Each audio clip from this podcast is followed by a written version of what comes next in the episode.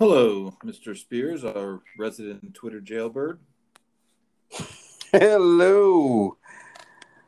Charles Simon throwing shade from South Florida. How was uh, how was your Father's Day? Good. Yeah, yeah, yeah. I didn't do a damn thing. Did absolutely nothing. And And- like on your day, that that is is supposed to be your prerogative. that's correct. I didn't do a damn thing either. I just watched uh, basketball all day and some little bit of golf, just to uh, kind of balance things out, and you know, ate and hung out. Yeah, I I watched racing and, and basketball. You know, I um I scanned the entries on Sunday and to be fair. I didn't play. I was just watching. didn't didn't see anything that was particularly interesting. Nah, Probably a good thing. You know, sometimes I- admit that I'll, I'll play because I'm bored, not because I like a race, but because I'm like, hey, well, you know, this horse is all right in here, and well, let me look at the sequence, and next thing you know, action full bets, blown action betting. One hundred percent action bets, and, and they almost never hit. By the way, I wish they, I wish they did, but um, do my best work on the fly like that though. And it's usually during the week. Never on the You know- weekend. Usually usually like on a Wednesday or a Thursday, typically, that I'll hit something nice that I wasn't even planning on playing. You know there's so many different ways of looking at it. I mean people have their different um, i mean just the, the the past performance data that people use these days is so much uh, more varied than it used to be. And you know we used to have um, i mean i remember when i was a kid we essentially only had the drf right? Like Yeah. You know we Yeah. had the drf and Times they were out for a little while. and then you know right, right the racing times were which was actually a, a um but it would actually be a great show if you could get a bunch of the people that were involved in that Oh man, yeah. because it, it really wasn't around very long but it, it did do a lot a lot of the things that the racing times incorporated in their pps are things that we take for granted now um, when you look at the old pps you're pretty much um, shocked at the lack of data that that existed but um, i'll be honest it's still more than what you get in, in england. Royal, Yeah. Royal Ascot. I don't know how they they they must have to rely on a lot of video or just you know knowledge of of seeing horses and you know just memory recall. Yeah, it, seems like. I mean, I know a lot of people played it, and the, and the handle was was pretty decent. That World Pool where you had all the different countries betting into it. Um, which, of course, there was the controversy over the DQ because uh, obviously in England you almost literally have to like knock a horse over like, like like knock a horse cold in Yeah. order to get qualified. Uh, and the, the the race that Wesley Ward did win, his horse got hurt at about 37 paths, and and you know it was interesting looking at like the Racing posts and some of the English um, and European racing sites. I think it was about 50-50 as to people thought the horse should come down or didn't think the horse should come down.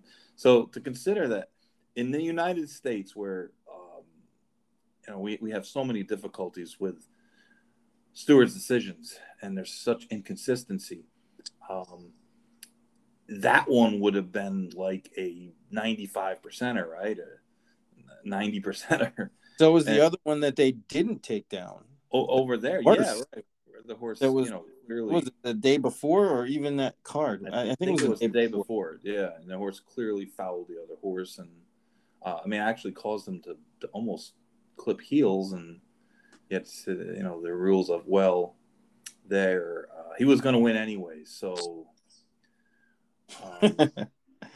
listen, I, But I had always say, right? Pat Cummings and I one time had about a a, a mega discussion via text or tweets or whatever it was. I can't remember the the social media medium that we used, but it was a long conversation. And, and I, I said, Pat, philosophically, I, I agree. I said, but the problem is that employing those rules here with the aggression that these guys ride with already. And the fact that for the most part uh, the weekends are really where only the important races are being run nowadays.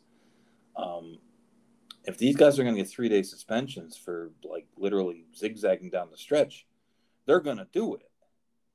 They're going to do it because some in some jurisdictions the purses are so big and the stakes purses are so big that they're making a majority of their money on, on one or two days of racing anyways as jockeys. So they're going to be ultra aggressive and I just think it's it's it's going to be difficult. Plus, just the fallout from, um, I mean, racing, as we've talked about a million times, does a terrible job of educating the fans in a lot of ways. And, and this is one thing that people from the outside don't even realize. A lot of people inside racing don't know what the rules are either.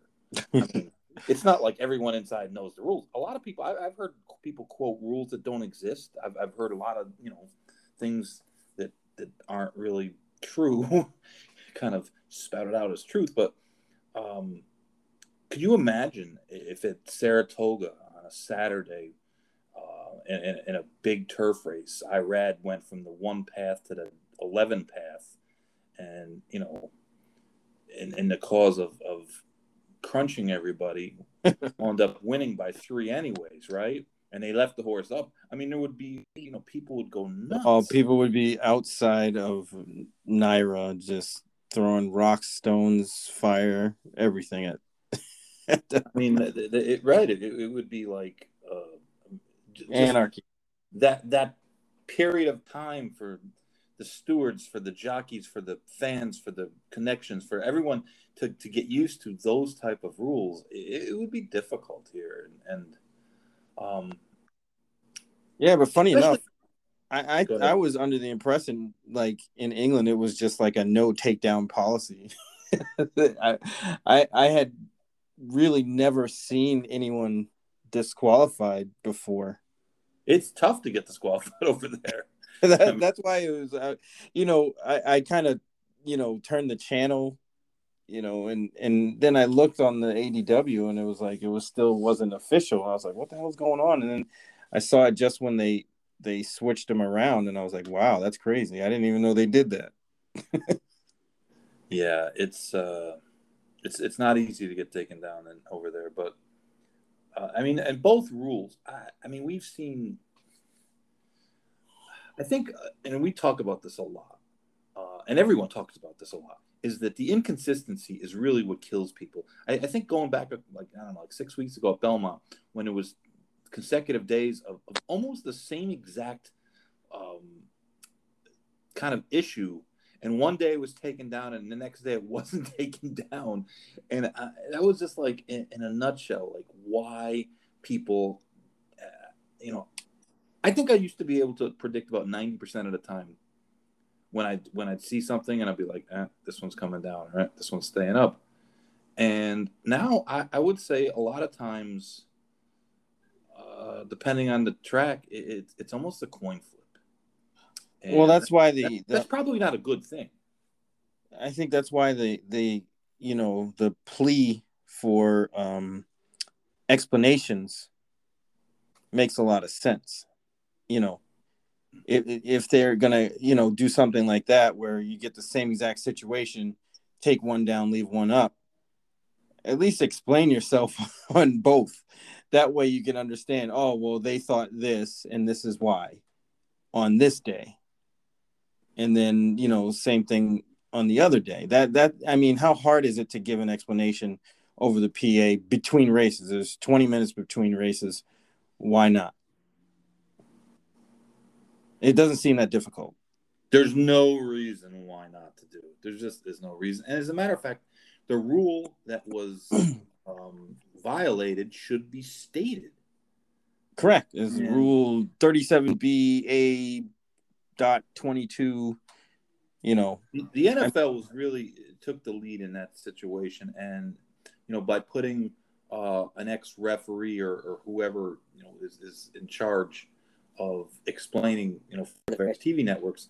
Uh, I mean, they've done a great job in educating people, and instead of just having announcers a lot of times who don't really you know know the rule book in and out either, they go to an expert, and the expert kind of describes what happens.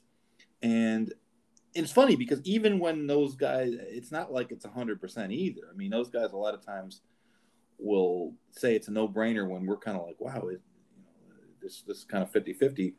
But it, it just goes to educate the, the consumer. And I think this is the one kind of complaint I've had about, um, you know, this, this dumbing down of racing is that I think people want to be educated about things that they're interested in. I think people uh, who are engaged in racing would like to know what the rules are, would like to know the proper application of the rules so that, that they understand it a lot better than they do now. I mean, if you something, it's much to um, to accept a rule is you know has been broken uh, like the NBA. Okay, if you're in the, the, the restricted area underneath the basket and your foot's on the line and you take a charge, and the, they call it a charge and the call gets reversed because if your foot's on the line, it doesn't matter. It's on you. Um, everyone understands that now. Well, I mean, everyone that has half of a brain understands that now. but it's it's like okay, it, it looked like a charge, yes, but the the foot was on the line. That's you know the restricted area. You're not allowed to take charges in that area. So it's not a charge. So you get it you know and it's like well it's too bad but that's the that's the rule. You understand the rule. In horse racing some days a horse can can go um you know from the one path to the five path and heard like business and it's okay. And then the next day the the two horses brush slightly and and and, and there's a DQ and, and I think that's kind of the thing that, that that makes people kind of crazy. But like to your point, explaining it. And uh, Pat Cummings um, has been pretty consistent about showing how it's done in Hong Kong, where when there's some sort of inquiry of some sort or some um, there's a steward's report on it and it's made public and, and it explains everything from A to Z and and there's no reason to do that we don't have that. There's no reason at all. The stewards should do that. Period. Was it isn't it in Australia they they kind of mic up the stewards room? Um I don't know. I think so. I, I I pretty sure I saw that happen. One of their bigger days um, there was there was an inquiry, and they basically had a microphone in the stewards room and and listening to them, you know, look at the replay. I mean, anything anything better than than what we have now, um, where it's just like, oh well, you know, that happens, and then move on. I love the ones that like places like Charles Town or you know lower level tracks like that or Penn National where they just they'll blink the number, show the replay one time, and then show the the tote board. And then all of a sudden the numbers switch and then it's official and then it's over. And it's like next. And it's like what the hell happened? Right. And i think at Del Mar, don't they don't they explain it at Del Mar? i thought they that was the thing they did last year anyway i don't know i, I recall Del Mar having a couple egregiously bad calls yeah that's part of the problem too is that there there needs to be oversight of these these, these people, and and it just is. Um, it's just one of those things that's probably never. Uh, there should be oversight, and when if you come out here and you make bad calls, you you should. There's no training. I mean, I know that they have a program, but it's it's it's not that difficult to get accredited, and then they have continuing education. But I think it's more along the lines of um, on what? How are you continuing education on what? I'm, exactly? I'm trying. I'm trying to be politically correct here. Uh, I don't. I, I, think it's like um, it's not oversight. it's not oversight. Put it that way. Yeah. And you know, eh, being a steward or being a racing official these days is a lot more complicated than it was because of uh, the legal issues that that are brought into play a lot. So, um, you know, there, there's that complication that really has not doesn't have that much to do with with what we're talking about, but just in general, there are a lot more issues dealing with having to deal with lawyers and proper processes and things like that. Well, uh, it's funny you say that because I was thinking that the other day. I, I think I saw a statement um, from the CHRB out in California, and the statement that they were talking about, um, it sounded like you know they should be lawyers, and and it, it, the the thought crossed my mind at the time, and I was like, wow, well, you know, maybe maybe these people should be lawyers on top of being stewards. Yeah, it's uh, for for an industry where, where billions of dollars are bet, uh, and there's some really good stewards. Don't get me wrong. There are some really. Oh, I know what it was, and this is an interesting thing. Maybe we can talk about later. It was, um, I guess, the fairs wanted to put in like some fantasy horse racing bet thing in place. Oh, pari-mutuel, yeah. Yes, and they didn't need to to basically they ran it by the CHRB, but they didn't have to. And the statement I saw kind of had something to do on those lines. And I was like, wow, they're dealing with that kind of stuff. Why would they ever deal with that? That's not in their scope. No, I guess because it's pari-mutuel that they're trying to, even though it's not about racing. Um, but I mean, the, the steward, I mean, was one of the stewards gave a gave a statement, like a you yeah, know, the, the, the Chaney guy. He, yeah, and and I was like, well, what is he doing doing that? Like, no, he, he gave a stupid statement too. He said, uh, you know, he did. worried about worried about the cannibalization. Uh, shut up, shut up, okay? Right. It was, it was just a it was just a word salad. did, he, he, said a whole lot of words and didn't that? say anything. That's a terrible steward. Now he's in charge of the CHRB, and then he's, he's talking about that. Like, if the business wants to do it, then let them do it. To, to think Bro. that fantasy football is going to cut into horse racing, it's going to. You creep.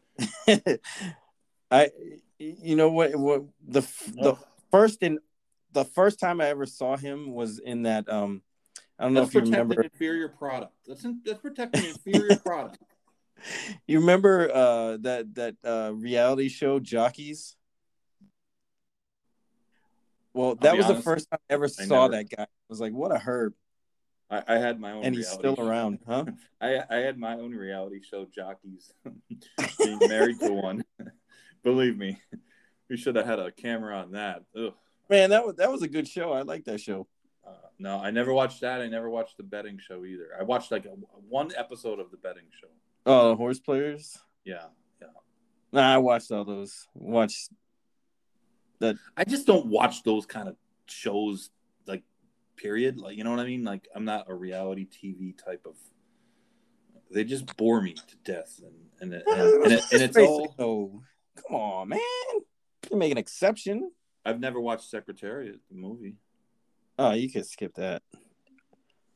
I can't watch those races when they say it's Belmont and it's Evangeline. I mean, right? Just, I think that was that was, too hilarious. big of a hurdle to cross there, man. I, I just couldn't go for that that was Disneyfied. Yeah. But funny enough, when I was in the hospital, that's the movie I woke up to when I kind of regained consciousness. Really? Yep. Secretariat was on, and then uh, the next thing on was uh, Michael Jordan documentary. What what the what what did I? Uh, what did I watch? Or, or was it was on TV the other day where there was a racing scene. Um, oh boy, it was probably uh, Beverly Hills Cop two. No, no, it was uh, it was an older show. Like a TV show. Yeah, yeah. And it was from uh, I want to say Monmouth. Huh. Jersey Shore? no. I hardly watch TV, like regular TV. I just don't really watch that much anymore. Bro, Like like network TV. I mean, I'm a channel flipper. outside of like, you know, Nobody can watch TV with me because I flip channel. football. Like I, I, I just don't, you know, I just don't watch. I don't even know what the shows are anymore. I'm a channel flipper, man. Nobody can watch TV with me. If I have control of the remote, it's over. I'm I'm I'm watching about seven things at once. So once the commercial comes on, it goes to another thing. That commercial it goes to another one. Got them in a holster, ready to go. And then usually TVG is picture in picture. So I'll flip, you know, between that, you know, when the races come up. It's all planned out. This this is premeditated. Yeah. Every Saturday, bro. It's it's that's that's what I'm doing. I watch more races on my phone or my iPad than anything. Sometimes I get overruled. Well, you have I get- I get pressure from from the other my roommates. Yeah. You have a, a hierarchy to deal with there. right. So I get ousted, but then I go right to the phone and I'm you know, I got I got the the Spectrum app on the phone and then the ADWs and I can see whatever it is I need. It's always a plan B, bro. Always. You always have to have a, a backup plan. No matter what you're dealing with.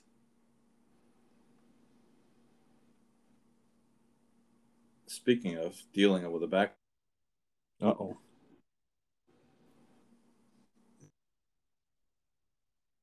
this week.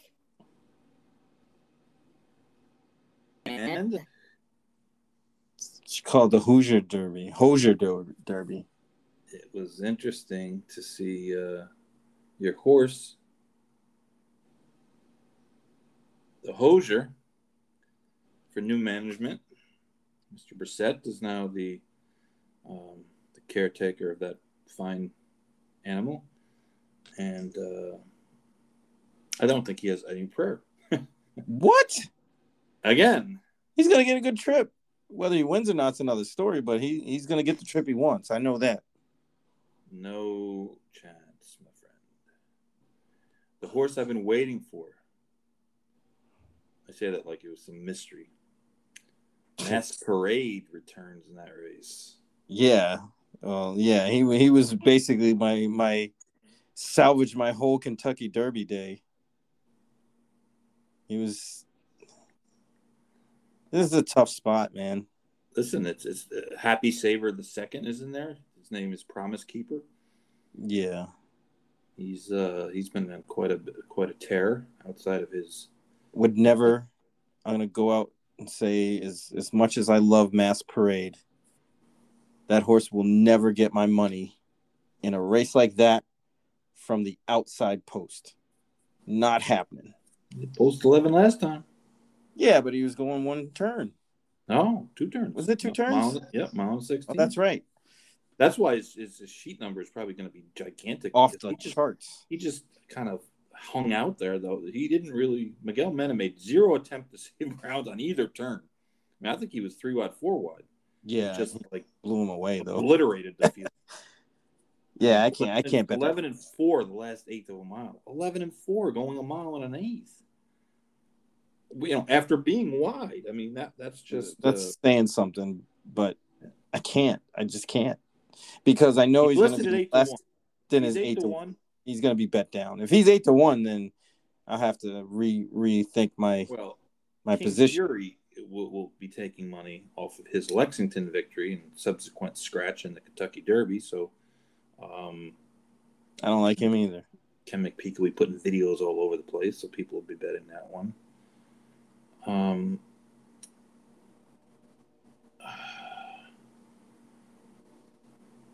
and the rest of the field looks a little bit. Suspect. Keep me in mind is in there, right? The Reds are is in there, but it's in Cleveland. It's not in. It's not in. You know, I would Dang like it. the Reds more if it was uh, at Belterra, right across the river there. It's an interesting race. I mean, it's funny though. Audrey always gets a big field. Always gets a big field. I mean, it's a half million dollars. I mean, we see a Yeah. lot. Of, What is it? The West Virginia Derby? That one also gets a pretty decent field every year too. yeah, Yeah, that- that that That one's been like seven fifty. they bring the noise for those races, man.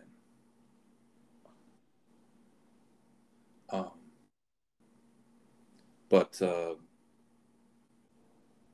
like this last weekend, it was kind of slow. Uh, the the filly, the pregnant filly, beat uh, you know, won the, the Belmont race, um, Uh the uh, poker. the poker.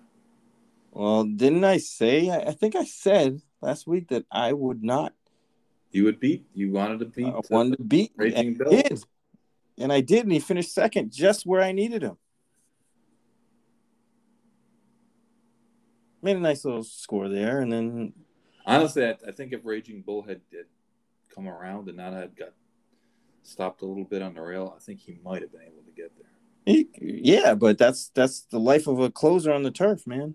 No, that that is true. That is very true. A lot of seconds. I wonder how many more races they're gonna they're gonna race that filly. I mean, she's in foal to, into mischief, so I know. It's got to be a couple months now, right? I mean, it's June. She has probably bred in, in uh, you know February, March. So it's I don't know. It's a good question. I never I never had a mare that was in foal. When I worked for Jerkens, we had a filly, um, a, a gray lady of what was her name? Huh. Gray filly. She was in foal, and. Uh, we we had her we kept her till I think before we went to Saratoga, which back then was end of July, and I think that's when she went back to the farm. But um, yeah, it's it's it's you know even if that's that's her last you know could be her last big score because she hadn't been in form in a long time. No, She- she was off. He got hurt. So uh, it was nice to see Mr. Drysdale get get a win. Yeah, his, his stats in New Yorker. Kind of falling on hard time. yeah. Doesn't doesn't get the horses he used to get, and uh, it's, it's hard to win. It's hard to win with inferior horses, no matter how good of a of a of a trainer you are. It just it, it's hard to win. And I know it looks easy when the big guys win all these races all the time, and believe me, it's they're doing. They would do. They had decent horses, but um, Um, you know, winning the the big names of Neil Drysdale, they wouldn't be winning with. And that's not to say Neil Drysdale would wouldn't like you know stroke out after having to train 200 horses one day. he might not be in his uh, in his in his wheelhouse anymore, but it, it's it's you know people get this misconception because they see the same eight, nine, ten, ten names winning all the time and those guys run great programs. There's no not criticizing them, but they're, it's just a basketball coach. Gregg Popovich does not forget how to coach basketball, but his teams aren't Just doesn't have the players because he doesn't have the players. You know, and it's it's a simple concept, but sometimes it gets a little and it's the same for jockeys. Um, maybe a little less for jockeys because there is physical skill involved. Um, so uh, you know, uh, a jockey that with with a little bit more physical skill, with a little bit more um, quick, being able to think quick on their feet, they might be able to do a little bit better on, on if if they rode the same horses as someone else. But still, jockeys that are riding fifteen to one shots all the time are not going to win very many races. Um, and yeah, you know, the contrary thought is, hey, well, you know, if they were good, they wouldn't be riding 15 to one shots. But you see guys all the time go from the big circuits to small circuits, and they go from a, a track where they're winning seven percent, and then they go to a, a, and then they're winning, uh, you know, leading rider because they're just it's opportunity. Gutierrez is a perfect example. You know, he's a good rider, and when he was riding in New York full time, he, he wasn't really doing that well, and now, well, Joe Santos has got him literally every track in the country, but. Uh, slave driver Joe. But uh, you know, he's Santos Inc. He's at the the B level tracks, and he's and he's doing great. And you know, it, it's all there's a context to everything in the sport. That's for sure. That's for sure. So, um, I mean, it's it's kind of slim pickings here till uh, till the end of July. yeah, till uh... well, uh, next well this weekend coming up, right? There's there's a uh... yeah uh, yeah well uh there's there's a whole bunch of stakes.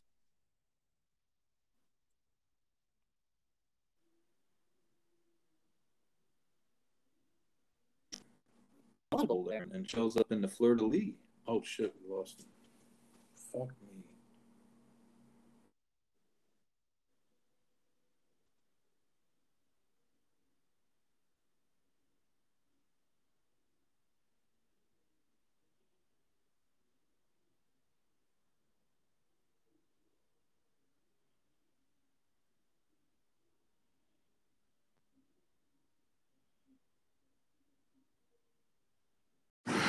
Hey everyone, welcome to the Going in Circles Big Monday Show. My name is Charles Simon.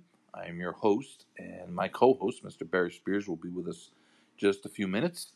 Uh, this week, we we look back at last week's uh, doings in racing, including Royal Ascot. Uh, the official bids are in for Arlington. Unfortunately, uh, the Bears seem interested. Chicago Bears, that is. Uh, we talk about this week's weekends previews uh, Stephen Foster Day and uh, some of the supporting under card stakes there. We talk about a, a bunch of issues, and including kind of some ideas of uh, how how racing might be covered differently. Um, kind of, you know, throw some things out there, uh, and a whole lot more.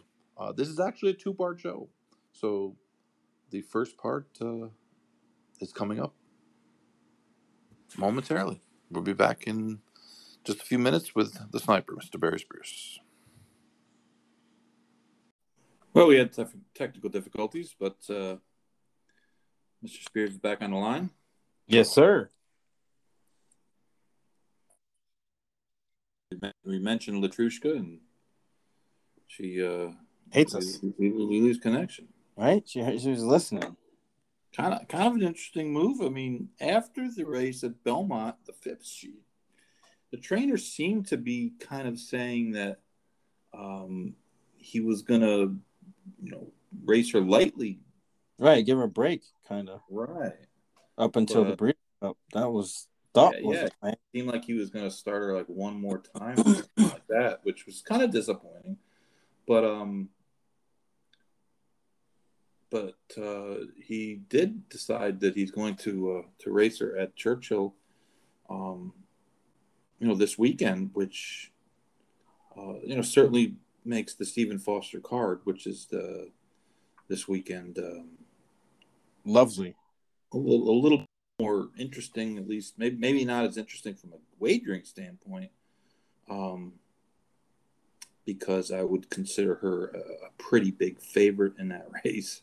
Yeah. Um, well, I hope they bet Maxfield. It, it's not a it's not a bad field. I mean, don't don't get me wrong at all. It's it's not a bad field at all. But she just is uh, stand. Uh, she looks like yeah, she looks tough in there.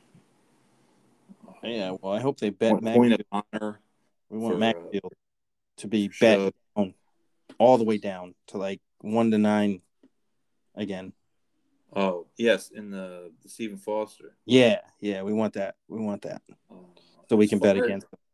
The the early um the probables are not exactly a strong group. Stellar. It's it's it's not. I mean, I'm going to call it what it is.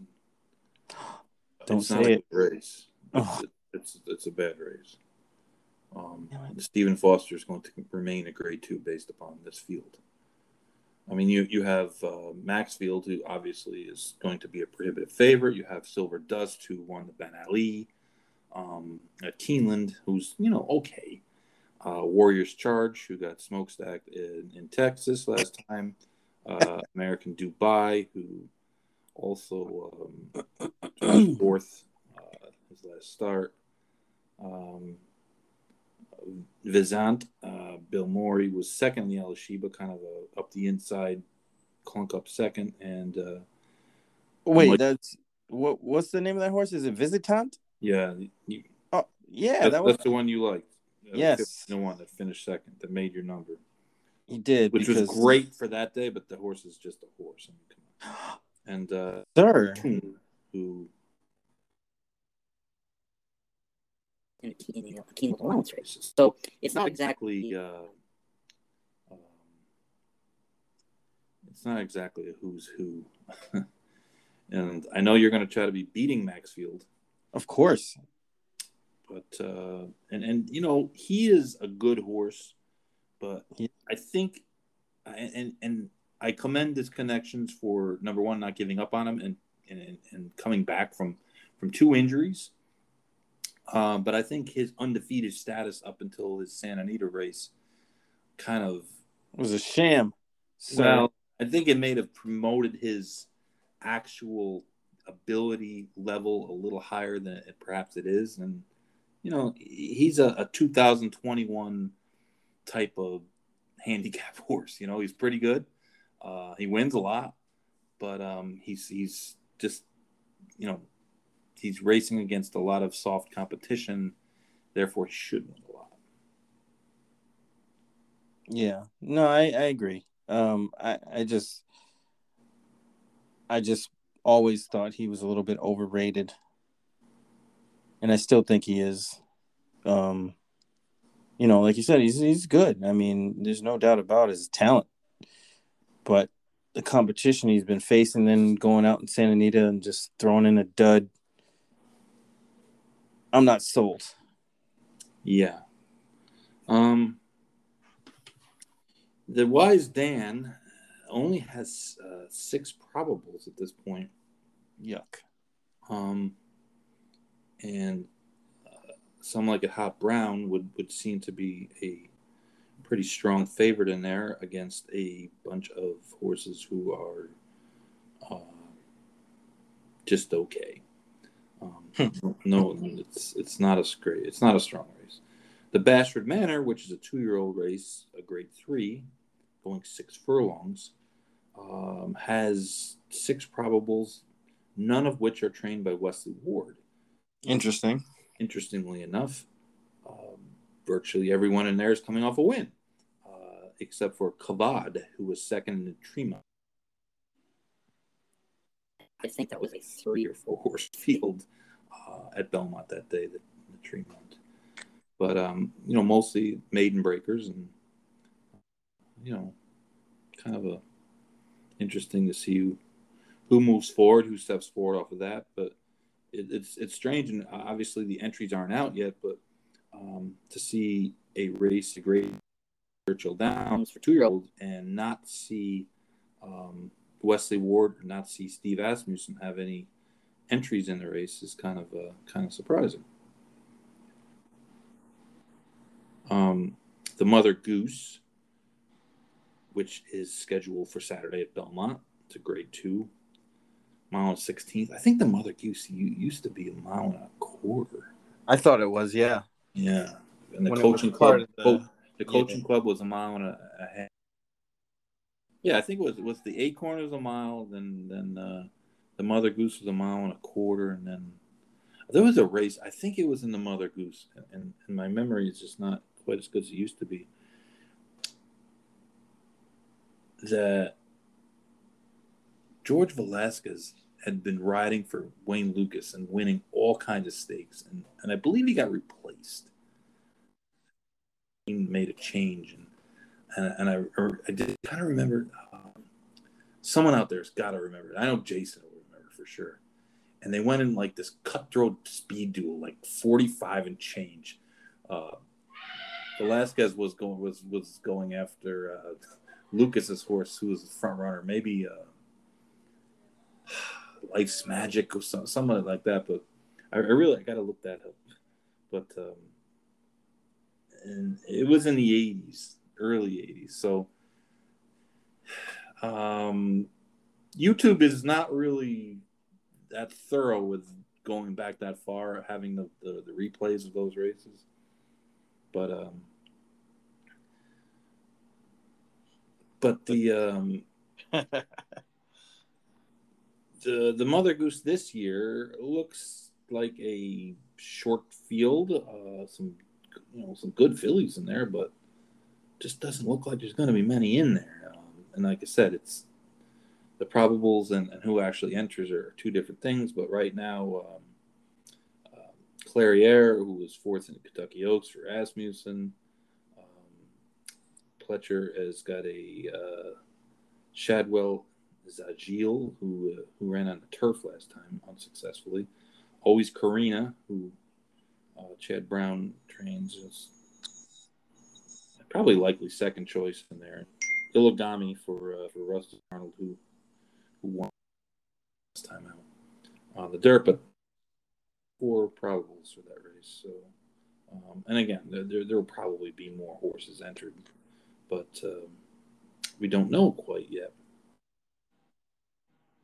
Uh, what honestly one, one of the really interesting race that's that's held on um, on Friday in Churchill, uh, which is going to be the 2021 debut of.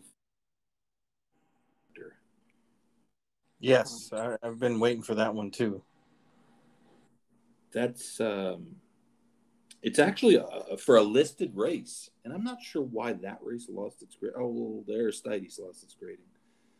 Um, the Aristides, which was won by Greg Foley's Bango, but um, it's a pretty good race. I mean, uh, there's some there's some pretty good horses in there. Uh, yeah, absolutely. Bourbon Calling, Long Range. Um, Mucho. Uh, who's okay. Um, Aloha West for the Catman. Um, it's it's a pretty good field. Uh, you know, seven ace uh, probably is, is our collect is you know within his scope for sure, and it looks like a nice comeback race. I don't know how how cranked up he's going to be, but uh, it'd be nice to see him back in um, back back in the uh, the entries. Yeah, I, I, took a long look at that race. I mean, Mucho definitely a horse that I can't rely on. I always thought Art Collector would probably better going longer than that, longer than seven. Um, he's probably better going like a mile and sixteenth, mile and eighth tops. Yeah, he probably is, but he probably, in my opinion, but he can handle this field. I mean, yeah, it's pretty crazy in here that that's just, you know, nobody in great great form either. Um, you know, everybody's coming in the race pretty good, but nobody just, you know, running lights out. So it's a good spot for him. No, it's it's a it's a good spot, and I mean, I think that back in the day, you saw a lot of trainers bring horses like this back in seven furlong sprints. Um, I remember Turkoman coming back in a in a oh sprint. yeah. I remember uh, Easy Goer when he came back um, as a three year old ran in the um, the Swale at seven ace and uh, Unbridled came back. I mean, Carl Nafzger used to bring him back in sprint races, and they'd win them.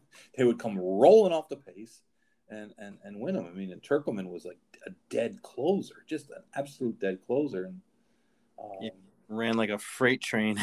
yeah, and, and it would leg them up, and, and then they would go on about their business and get you know go into the two turn races. But um, you know these days horses are raced so infrequently, The best horses that a lot of times uh, they're they're not brought back. They're they're trained really hard, uh, and they're put right back in going two turns, which you know there's different ways of doing things. It's just uh, I think there was a lot trainers had a lot of success in the old days doing it like that, bringing them back in a sprint and, and getting a race under their belt, a solid race, and of course, you know, like I said, horses race a lot more than two. So uh, nowadays, if you get a if if a top handicap type horse races every six weeks or two months, that's a lot. Back and like we're talking about times where horses would race every three weeks, even the best horses. It wouldn't be out of the realm of, of possibility that they would race every other week the John Henrys of the world, at least. Hmm.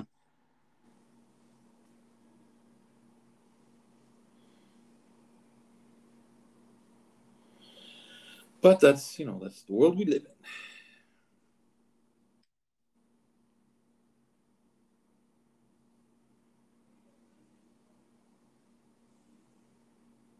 It's also the world we live in where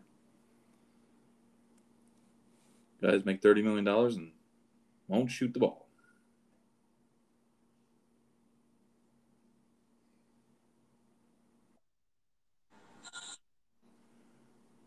Mr. Sniper? Yes. I was just saying that, um, you know, it's just a different world, and uh, so we live in, in a world now where won't shoot the basketball. Um, I think I think too funny. Uh oh, uh oh, we have a. We have some definite. We're having tef- technical difficulties tonight. Okay, I think we're good. Sure, what happened here? Oh, you're back. Yep, All Yep. right, you're not. Uh, we're not lost. I think there was just two two versions of me, like the Matrix. you're like, yeah, it was like Max Headroom, man. Yeah, and You were, you were, you were, you were, you were, you were, you were. remember that guy? I was trying to explain that that dude to uh, my kids uh, a few weeks ago, and they're like, "What are you talking about, bro?" yeah, trying to I was trying to explain it to them, and then I had to pull up like an old clip on YouTube, and like, yeah, like yeah, that's weird, Dad. Get out of here. yeah. He. uh Some of the things, man. some of the things that we used to watch and MTV, it actually had videos. Videos. What? Kids What are are like, what- What is it? What is that? Exactly. All they show is reality TV and movies. That's it. I don't even. I, I don't- have not even watched. I mean, I don't. I don't know when the last time I. I, watched. I get a glimpse. I, I, I peruse. Like I said, I'm a channel flipper. I think you hit every channel. I pretty much do. There's there's not much that gets by me. I don't know if that's good or bad, but yeah. Yep. So uh, yeah, uh, Ben Simmons. I'm surprised he hasn't been run out of town yet, or has he? uh, Doc today said that they have a program for him for this summer. What, shock treatments? They're gonna tase him every time he doesn't shoot. You're gonna, you know what they should do? They should hypnotize him.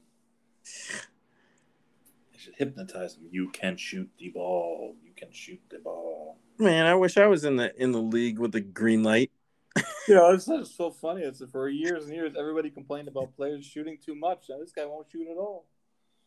It's very strange.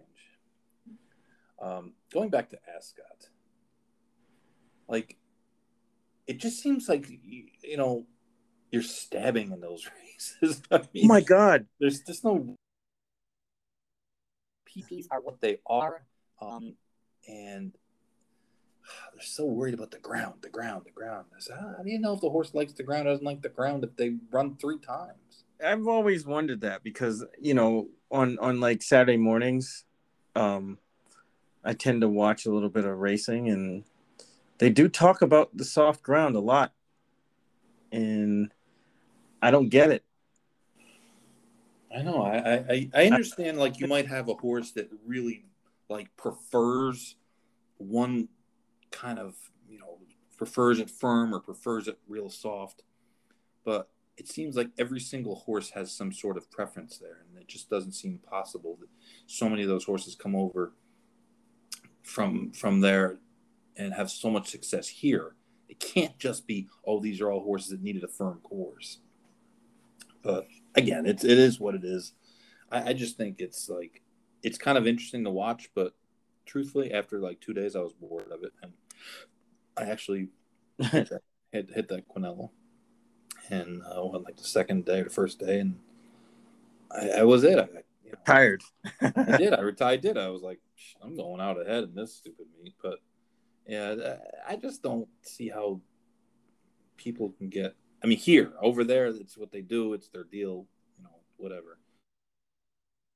I don't know. I wish there was a, Over here. a- an expanded wagering menu. That that's my only issue with it. Yeah, there's no there's no multi race wagers. Not I even love the Quinella man. Those those, those guys, the, the, the queue was buried. I mean, it was ten times higher in some some pools than than the exacta.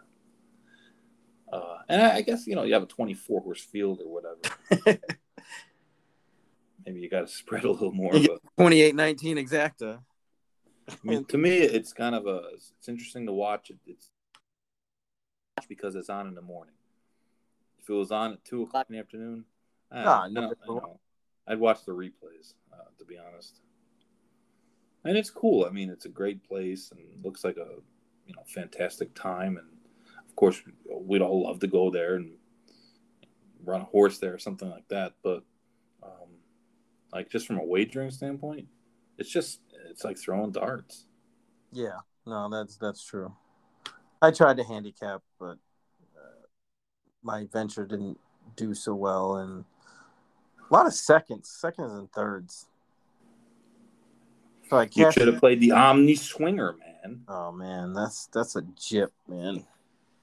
I did that at Hong Kong one time, and I was like, it was like two twenty to one shots, and it paid like fifteen bucks, Yeah. and I was I was I was like, never again. It's just hard for me to like hand, try to handicap a race and like have no idea who has speed, who doesn't have speed, and and yeah, it says you know they do and they don't, but there's so many. It's hard because So you many know, they courses. change the tactics and they and all their tracks are so much different than you know Right. like, from one track to another track to another track. They're like totally different. like literally the Ascot straight is like uphill, downhill, uphill, uphill. Then it kind of levels off right at the finish. Yeah. It's you know it's it's tough. It's tough. I mean, I, I guess that that goes to show like the prices for most of the the six or seven days it was. Um, it's a lot of prices, except for the last day. On Saturday, it was it was a lot of chalk. Right. mostly chalk, but all the other days it was it was one after the other. You know, fifteen to ones or better. Yeah. Yep. Uh, no doubt. Uh, I see Country Grammar was moved. WinStar moved him from Mr. Baffert to Mr. Pletcher, so he'll be. Uh, I guess he's pointed to the suburban or possibility for the suburban on, on July 3rd at Belmont Park. Tough to know how good that horse is. It is very tough to know how good he is because you know he, he ran well out in that race in California, but I don't really know um, who is any good in that race that he beat. So uh, you know he, he beat Royal Ship. You can't, you know, it's it's just tough to figure. It's it's just very tough to figure uh, Country Grammar, who was owned by the late Paul Pompa, um, and was kind of a bargain buy. It WinStar bought him for one hundred ten thousand, Yeah, that's which which I mean at this point looks like a massive bargain. Um, but yeah, there's probably a reason. But uh, yeah, he is now with Todd Pletcher, and uh, it seems like Elliot Walden was very non-committal. asked about you know taking the horses from Baffert. It was uh, you know he, he did admit that um, you know the ban had something to do with it because if you're uh, only allowed to race in California for the most part, then you just have the the uh, the Pacific Classic. That's it, and you know that's not for a long time yet. So that, that that's that's a factor. Baffert will probably have his lawyers use that fact in, in their case against NYRA. Uh, I, I don't think I don't think he sued anybody this week. Did he? Did Baffert? Mm, I didn't see anything. I think we went a week without without a Baffert lawsuit. So I mean, I, he did sue NYRA. Yeah, sue us.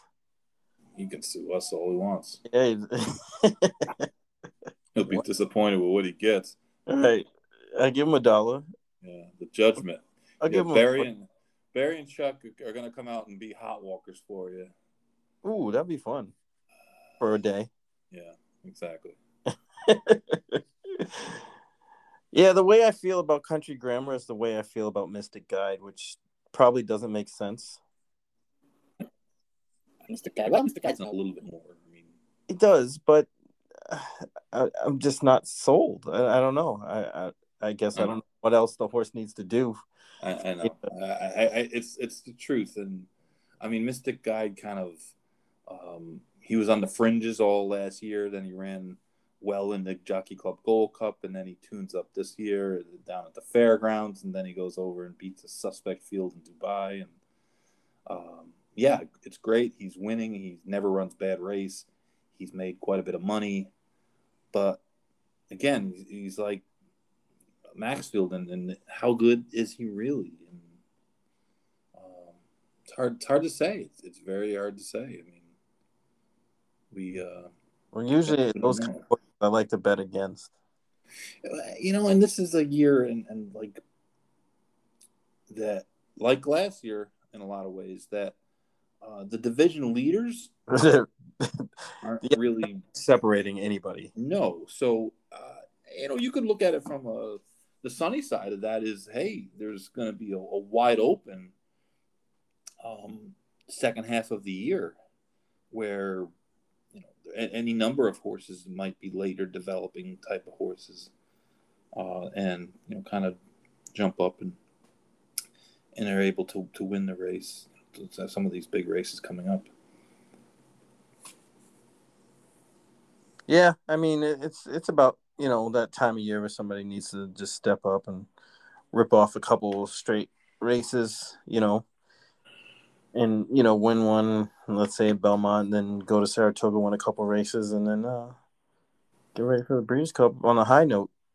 Nobody's really done that. They're kind of like, you know, lukewarm, dabbling, you know, sticking their feet in the water type thing but that's good. I mean, eh, from a betting point of view, that's good because it's it's ripe for you know some prices in some of these big races, which tends to be you know not the norm anymore. Usually, you see in these these big races just straight chalk. You know, That's true. I mean, listen, you, we, you can we can name some of the division leaders rather easily. Uh, Essential Quality seems to be the leader as uh, for the Yeah. three-year Colts. Malathaat seems to be the leader for three-year-old fillies. Um, domestic spending seems to have taken the charge of the turf division by you know his Manhattan was, was great. He's supposed to run in the the Arlington half a million or the Mr. D stakes. I guess it's actually six hundred thousand. But uh, his next start, and that's not till August. Um, but he would probably be a prohibitive favorite. I don't know if any Europeans are coming over or not. Um, they haven't really flocked over, and the fact of the matter is, it's four hundred thousand dollars less than it usually is. So, um, the Arlington Million was really something special. man, it was point. It was really something special. I don't think people understand it now because a million dollar race isn't that out of the ordinary. But when the Arlington Million came about, there were no other million dollar races. It predates the, the Breeders' Cup. and there there was no million dollar races. It was the million dollar race. Um, and someone might be able to say, well, this they ran one at this place, uh, but Yeah, the it only thing I could it think was was the million dollar raise. I mean, the Arlington the- Million was a big deal, but if you think about 1982 or 83, uh, a million dollars versus now, it, it it would have to be like the Arlington Five Million to keep right. It was uh the Molson million up in Canada. That's That's- Canadian money. so it was worth about seven hundred thousand. I was gonna say the exchange rate, but now it's different. But even the Molson Million was after the Arlington. Yeah, it was after. It was definitely after. But it, it was it was a million dollar race, and it was just uh, it would get these these tremendous fields, and of course, you know John Henry winning, and and and just you know the the race against the Bart, which you can watch that video, and you watch it on YouTube. Um, you know, just just YouTube uh, or, or type in John Henry the Bart, and and yes, the quality of video is not what we expect anymore. It's not that great, but that that was an, uh, just an unbelievable race, and I'm telling you, I, I've watched that race for 35 years, and I still doesn't doesn't look like John Henry got up, but um, you know, the dead heat. Um, it just looks you know, crazy, but but it was it was it was like these these horses from all over the place, and it, it just didn't happen that much before the Breeders' Cup, and the Breeders' Cup really kind of kicked off. Um, a new era of international horses coming over here. We've always had international horses come over to the U.S., but it would generally be one or two at a time, and, and it wouldn't be um, like it is like you see now, where in uh, the juvenile races, there's you know, half the field is European. Um, Yeah, and then they're literally their third stringer wins. so it, it's it's just uh, I mean, all along came over in uh, 1983, and uh, that race. you know she came over and she just dominated the, the fall. It, was- it was it was like a six week period. She won the Arc de Triomphe, and then she came over. She won the um, the Rothmans, the Turf Classic at Belmont, and this was again pre Breeders' Cup. So these were like Breeders' Cup type races, uh, and then finished out by by winning the, the United Nations at, uh, at at Laurel, which at the time was also a huge race, the DC International. Um, and she wound up being Horse of the Year. She literally did that in, in, in like a, a, a five or six week period, four grade ones in, in, th- in three different countries.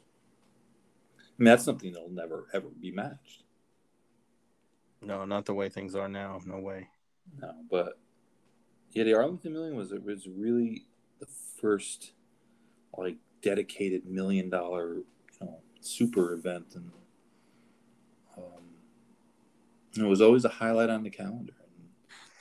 And, uh, NBC covered it. Pete Axthelm, you know the great late great Pete Axthelm, who was really a guy born before his time.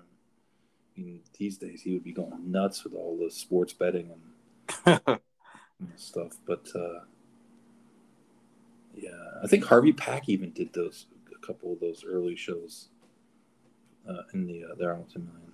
One of the ones that that uh, stands out to me was Awad in '95. Yeah, someone brought that up on Twitter. Well, you know, Yeah, I saw they they had a little little um feature on Fox of uh David Donk and and and Awad. And I guess uh his answer machine says this is the the house that Awad built. Yeah. Awad was a good horse. He, he was he was a solid horse in, in a time when it seemed every year there, a good horse would come up, uh, come you know Paradise Creek, and um, it just was a lure, of course. Got beat the next Star of Cozzene, Mecke. not Pennine Ridge. Why is there a stake, a Grade Two stake named after Pennine Ridge? Can someone at NYRA please explain that to me? I'm gonna write a letter. I'm gonna write a letter. This would be like naming an award in the NBA uh, after Rajon Rondo, the Rajon Rondo Award for mediocrity.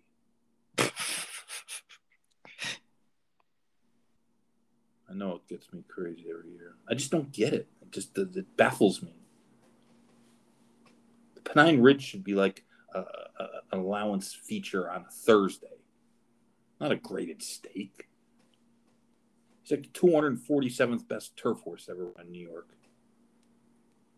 I thought it was lower than that. I'm, I'm being kind.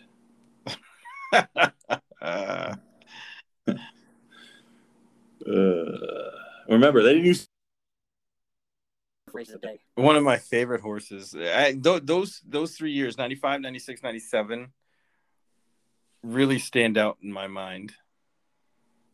Because Awad won in 95 and Eddie Maple rode him. Then Mecke beat Awad the next year. Robbie Davis and then Marlin won. Marlon. won- He went wire to wire, didn't he? Yes. Yeah. I had I had a nice little bet on Marlin. Michael Tabor colors. And then the race wasn't running two for two years. Yeah. Kicken Kris. I hated that horse. Powers I, I Court. was never, I was never right on Kicken Kris. The Tin Man, that was one of my favorite ones too. Yeah, he was a good horse. It's kind of sad that uh, the bid finally came in, and supposedly the Bears are interested. Yeah, I saw that. they said there was ten valid bids. They didn't say who it was. I know that Roy Arnold's people put his bid in, but at this point, you'd have to think if the Bears are actually not just doing this as, as a bluff, um, that they would be the the headline. Um, it just doesn't look like you know without some sort of miracle it just doesn't look like arlington's going to be able to be uh to be salvaged. And i mean honestly it's it's probably you know unless some guy walks in with a billion dollars and just uh, blows everybody away and they have no choice but to accept it but who would that be you know be, who would do it who, who would do it? No one, no one's going to do it because it still has to make money. I mean, that's the thing is, you can't just buy a track for three three hundred fifty. Like you know, You want to keep it attractive. Right, just to throw it away. I mean, there are some people that could do that. Bezos. That Probably Basil, the only would, right? He could do it. He could. You could have like a spaceship launch center from uh, Larry Rivelli's barn. I mean, uh, it, it's you know, it sucks. It just sucks, and and there's just the.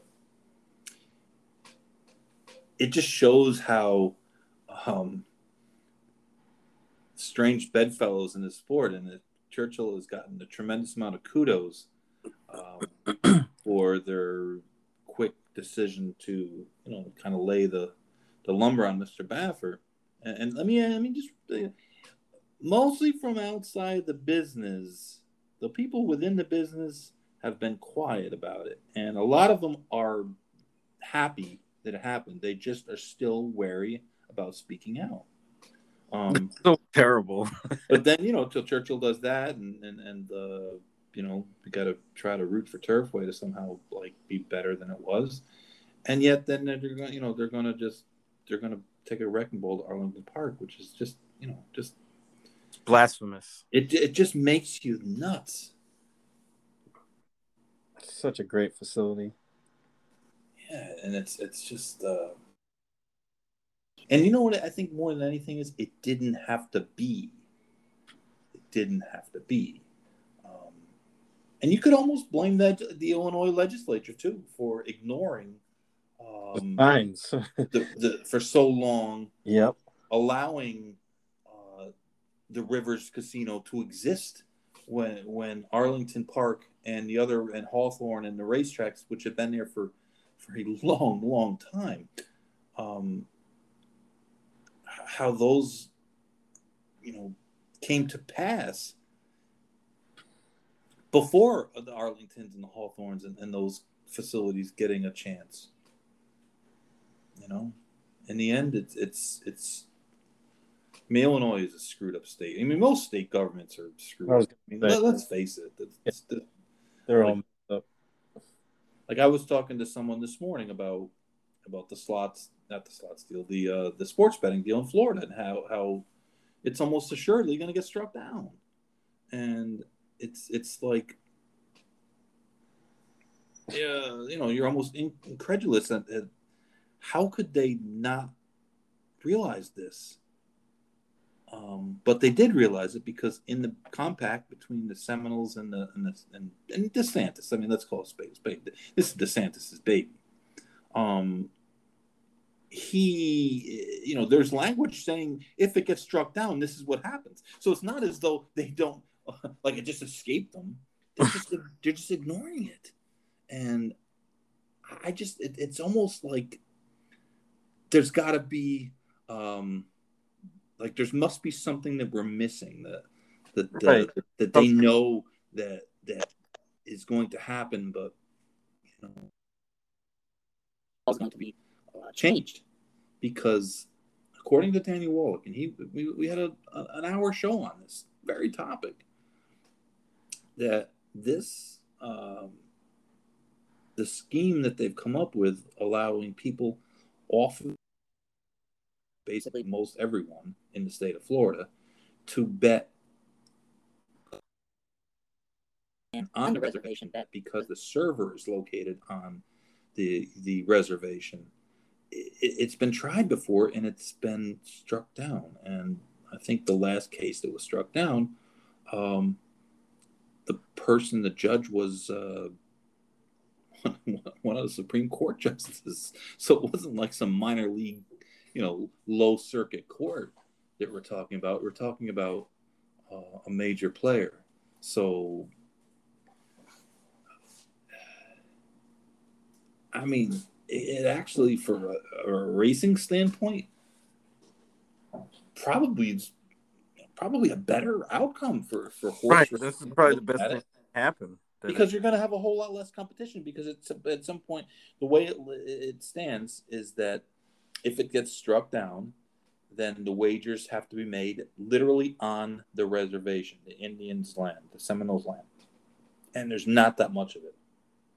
So, like where the Hard Rock Casino is in Hollywood, Tampa, Tampa, and, and I'm not even sure that that I don't know about that land. I don't even know. Uh, anyway, there's a, a Seminole casino in Coconut Creek that's not uh, on reservation land, and there's some clause that allows them to do that, but that's not applicable in this case. So it just makes you wonder. I mean, it's almost better for racing in that there's not going to be nearly as much competition because if people have to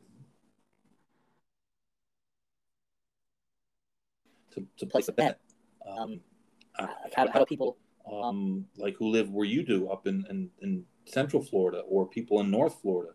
How, how, how do they how do they get involved? How can they make a wager? What are going to drive four hours? They're not gonna.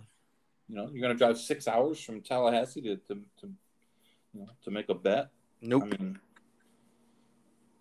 I just uh,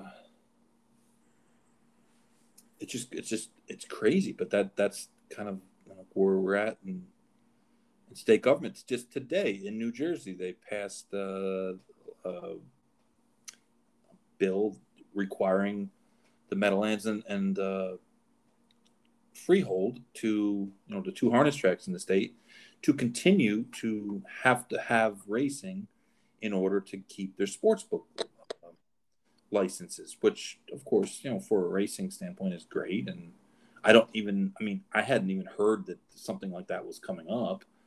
Um, I don't know why Monmouth um, wouldn't be privy to the same thing other than uh, they were the original people that, that, got the law passed and um, i don't know. I, am not really sure why that would be but uh, but it just goes to show you like you know the decoupling in this in florida was almost Florida decoupling and New Jersey, it's uh, it's, it's, I think you know to, to, keep the tracks coupled. So it's kind of like a, a tale of uh, a tale of two states. yeah, I thought in um, in California they had something like that where you could only bet on reservation land or something. I know um I forget who I was talking to, but um they said that they were just in the vicinity of of a casino on reservation land and they they made a few bets just because they were around that area not you know it Right. was a specific you know i'm going to make this bet so i got to go over here. It was uh, i was in the neighborhood and said why not? And i think that's what would happen here if that if that was the case. I mean you know maybe if i were you know go down for the pegasus or just take a trip to gulfstream i'd swing by probably make a couple bets but i wouldn't obviously go out of my way more than that Yeah, it's it's kind of a an issue. California's, and we've been accused, this you know, us anti-California people, hey which is ludicrous. I mean, It's just silly. i love la if you get a bad haircut, I'm not going to say you got a good haircut. You got a bad haircut. California has done things. They, they've committed a lot of bad haircuts out there, and and not, it's not all their fault. It's not all racing's fault out there. You're you're in a very difficult state to do business in. It's very difficult. Everything is difficult there. Everything. There's yeah if it's more why- difficult than new york then that's saying something it, it, it is. It is, And yeah. situation where you have two horsemen's organizations and you have uh, the, the racing board out there, and people like to, you know, brag about the transparency, but come on, man. They, they, they've done so many egregious things. It's like, it's like terrible. And, and, and they're just, uh, they've made so many poor moves. That doesn't mean we don't like it. Listen, I'm a fan of the Knicks, okay? whoa All right. How many poor moves have they made in the last 25 years? Like, countless. Doesn't mean I'm any less of a fan of them. It's frustrating, but it's the reality of the situation. This idea that, you know, we're not supporting California racing, that's a bunch of crap. A bunch of crap. Don't make bad decisions and then blame everyone else for pointing them out. You know what? If we screw up something, like yeah, you know what? You you want to say that we're not very technologically advanced here, and, and occasionally we have screw ups on this show because you know what? You're, you're you are a hundred percent on the money yes, you are. You you are not wrong at all. but wait till you see our videos just that's say. a given. Right. The videos, we're, we're, going video. But um, uh, Santa Anita, see, and, and, and Mr. Crunk had the numbers today, and it's a very difficult comparison in Santa Anita because not only did they have um, the, the COVID situation last year, uh, they had a situation in 2019 where they lost a bunch of days and they had the breakdown issue. Um, you know, so the constant battering of, of the sport on, on a daily basis on the news out there certainly probably affected um, handle somewhat as well. So what Crunk has put out today about the conclusion um, of the meet, which yesterday was that handle was up 44% from 2020. Now that's also including a uh, 176 more races. So um, the per race is up 8%, which is probably a, a better. Uh, are you there? yep Okay. No, the, you know, the, the per race is up 8%. Uh, the per interest is up 12%. Um, but when you look at that compared to 2019, which was a, a more complete race, um, handles up 6%. Um, if you look at it versus 2018, which was kind of the last meet ran out in Santa Anita that didn't have, uh, you know, the national news all over it or didn't have a you know COVID situation. Um, handles down 19%. That's the real number. And that's what people fail to do a lot of times is there's context. It's not just you know, just like you look at the past performances, you just can't look at a Beyer figure and say, "Hey, well, that's what it is." So there's context. Well, and the percentages are when you look at the raw numbers, okay, 2017, the 2000, well, I mean, basically 2000, 2018 meet because it starts, uh, you know, it's the traditional day after Christmas start at Santa Anita. Uh, in 2018, the total handle for Santa Anita's race uh, meet was 846 million. This year, the, the total handle for the race was uh, the race meet was 683 million dollars versus 846 million dollars. Um, you had 907 races during that same exact time frame. Um, this year you had 703 races, so you had you lost 200 races. 200 races. There was 7,100 separate betting interests in the 2018 meet. This last meet, there was 5,000. Yikes. That's ugly. And you know, field size has dropped from 7.85 to 7.24. Uh, field size in the last four years, though last year um, they ran, you know, even fewer races because of the, um, you know, the COVID shutdowns the field size was still bigger than it was this year, and that's with turf sprints being added again. Um, and Crunk is his comment about that was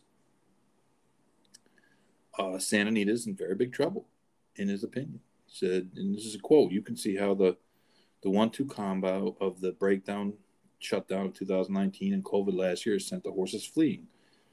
Uh, when you give up races at this volume, you don't typically get them back, and you can see that in these numbers. And it's it's a a great point in that it's harder to get these horses to come back. Um, California racing is is expensive. It's very expensive, and that, and that's something that I had uh, discussed with some of the departed Stronach Group executives when they had left down here to go out there. Um, one of the issues was that down in South Florida, there's a abundance of cheap horses, and you can train a horse um, for a lot less here than you can out there. Uh, workman's comp insurance, especially, is just not as, as expensive. Um, it's just uh, it's just a lot easier. It's it's, it's a lot. You're you're able to. Uh, you're not constricted by regulation, business regulations, expenses that you are in California. It's just cheaper to run a business here. Uh, so without those those cheap horses, and cheap horses race. Uh, I mean, racing is like a pyramid. At the top, you have the grade one horses, and then as you go down the pyramid, the grade two and the grade three. Well, there's a lot more grade three horses than our grade one horses. And then you get into the allowance horses. Then you get into the claimant horses. Then when you get to the bottom, the you know the, the really cheap horses, the maiden tens, and the the the six. Well, Gulfstream has a lot of those type of horses. California, they don't. It's just too expensive. It, it just you can't spend forty five thousand dollars, fifty thousand dollars a year to train a horse that's going to run for seventy five hundred. make any sense. Um, and that's a problem. And, And it's tough to it's tough to get people to leave uh, the Churchill Downs of the world where you can really uh, do business much cheaper as a trainer because your your feed expenses are less, your help expenses are less, your uh, hay expenses is, are, are less. I mean, and, and we're talking a lot less,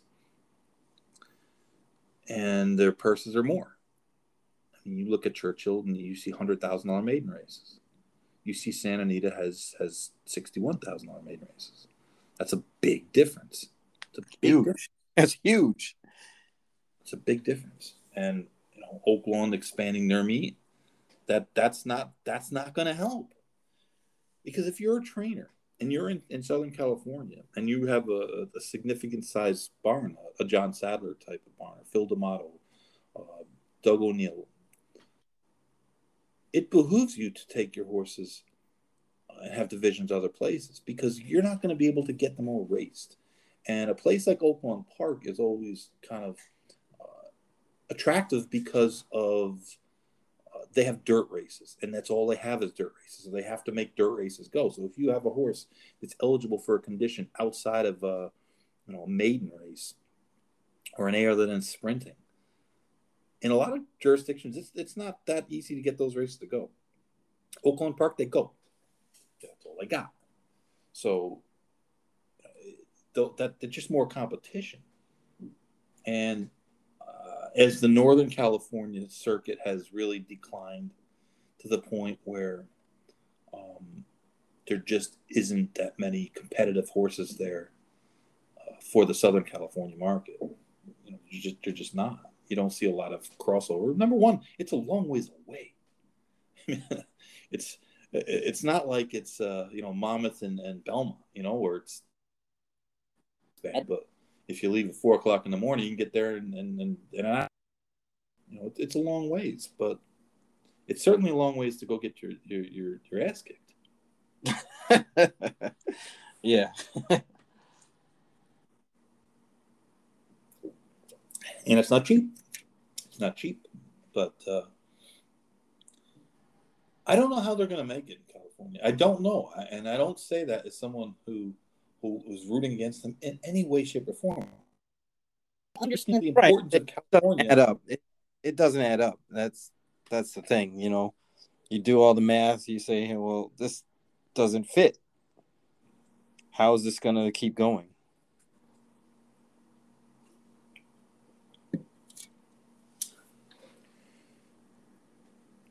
I know it's it's. I mean, they're literally bribing horses to go out there, which has worked for Del Mar, and Santa Anita's trying to to piggyback on that. But I think that there's forces beyond their control. The Oaklawn, Churchill, NYRA purses, especially, make it difficult for uh, for trainers not to split up. And and you've seen Peter Miller in New York. You've seen Sadler and and um, and, and, and Phil D'Amato ship horses to uh, uh, Churchill, and I wouldn't be surprised to see more. But I, I just don't know how you solve that problem of making it expensive. And they put in a lot of measures. Uh, a lot of the safety measures have also, you know, this is something you won't see very admitted publicly, but they've made it more difficult to race horses. Um, understandably, we have to be cognizant of the safety issues, and we have to do what we can to to keep horses that shouldn't be on the track from being on the track. But sometimes when you, you stack up a bunch of regulations, the difficulty in, in getting some horses uh, past, even if it's a nebulous area. I mean,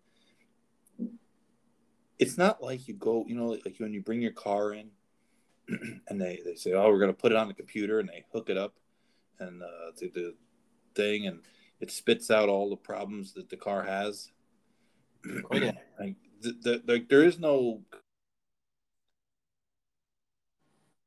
you don't just hook the horse up to the computer. computer Says, oh, this, that, and that. It's difficult. It's difficult to find issues a lot of times. So, so that that's it's just a, a it's just an economic issue, as much as anything, because California has beautiful tracks, and I mean it, it's a great place. There's a huge population. It's got a tremendous history. Um, and it's it's just uh, it's just difficult to to imagine that uh, they're going to be able to. I mean, at this point, I think you're just at a at a hold the line kind of place. Let the, the, the you know try to keep that cut from getting deeper. I mean, just try to patch it, keep it going. Yeah, it's it's such a bad situation, and and I I, I feel like it's not talked about enough. And I know we kind of talk about it quite a bit. Um, Which is why everybody says that. Well, not everybody. A few people were the anti-California people. No, we, we're definitely not that. I mean, um, but it's it's just kind of hard to to overlook the obvious of what we see, you know. And I'm not, you know, and I'm coming at it from a different angle than you are. And I still, we still kind of come to the consensus on the same thing that they're in trouble. Um, Listen, Mr. And- California, Rodney Brown, he'll tell you the same thing. oh yeah, Mister, Mister California, He, he is Mr. California. If he's not California dude. he's not out stalking Bigfoot on those trails he goes on. Seeing snakes Yeah. and coyotes. You know, the guy grew up in Saratoga. He, he went to Paul Smith University, so I think that contributed to his, his now sudden fondness for the the woods For nature. But, uh, yeah, He wants but to be um, with nature. you know, he, he he's telling me all the time, you know, stuff that's going on out, out there, and it's like, you know, just kind of shake your head stuff. And, and listen, mi- uh, horse racing is is no different than a lot of other sports. The difference is that um, it's a participatory sport. If you go to Walmart, right, or you go to whatever store, you need, uh, say, you need to buy paint. You're going to go to whatever store has got the cheapest paint that's you know of, of decent quality that it's acceptable to you right you don't care how how they come up with their price the price is what the price is you know? And and um if you have to order it online or if you have to go to sherman williams or wherever you go eh, you know you buy the paint and that's it. You don't care about the rest. In this business you're you're you're you're invested in it whether you're an owner whether you're a, a racing participant or whether you're a, a customer. Um it it does matter. It does matter. You know the the process matters more than you know just buying retail products. And we've done i mean listen we don't need to talk about this again but but we as a business have done a terrible job of educating people. We've done a terrible job of of, of coming up with um, pricing that's competitive especially in a, in a market that's going to be hypersensitive to price as the sports betting spreads um, it's just uh, it's just because how do I put this? The people at the top of the food chain in this sport, for the most part, don't really have any idea what the hell's going on. They really don't. And they don't really understand their customers. They don't really understand the backside. And they don't really want to be. And when the casino door opened, it really allows them to not have to really pay that much attention to the racing part. And it sucks for us. It sucks for the people who love the game. It sucks for the people involved in the game. That the Arlington parks of the world are going to close. That the Hollywood parks of the world are closed. That we have no racing, live racing in, in New England. I mean, these things suck. Um, you know, Chicago's going to be down to one track. Chicago had a bunch of racetracks. Hmm. But the Yeah. fact of the matter is that, and, and I think we've had this same discussion the people they don't love this sport. There's a lot of people in this business. There's a lot of you know, and this is across all facets of this business. They don't love the sport. They love making money off of it. They love the sport. They don't love the sport. They love themselves They love to be praised. They love to um, get awards. But in the end, they damage the sport, they damage the game, and they look the other way, or they want us to look the other way because they don't really love it. And that's the one thing that I think so many people that love this sport don't get and never will get. That they don't understand why everyone else doesn't love it too. And I'm not talking about the outside people. I'm not talking about um, the people that criticize the business from the outside. Talking about the people in it. And that's something that is very difficult.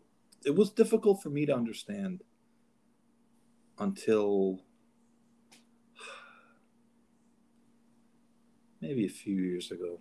And I just finally realized like they're bullshitting us. Right. And that that's the part that annoys me the most. It's like they're avoiding the the uncomfortable conversation that we end up talking about these kind of things and sugarcoating the numbers and you know giving us the smoke and mirrors where you know like you said the people the hardcore people the people that are in the business can clearly see. It's one of those things like the like the elf in the room where everybody knows it but nobody talks about it.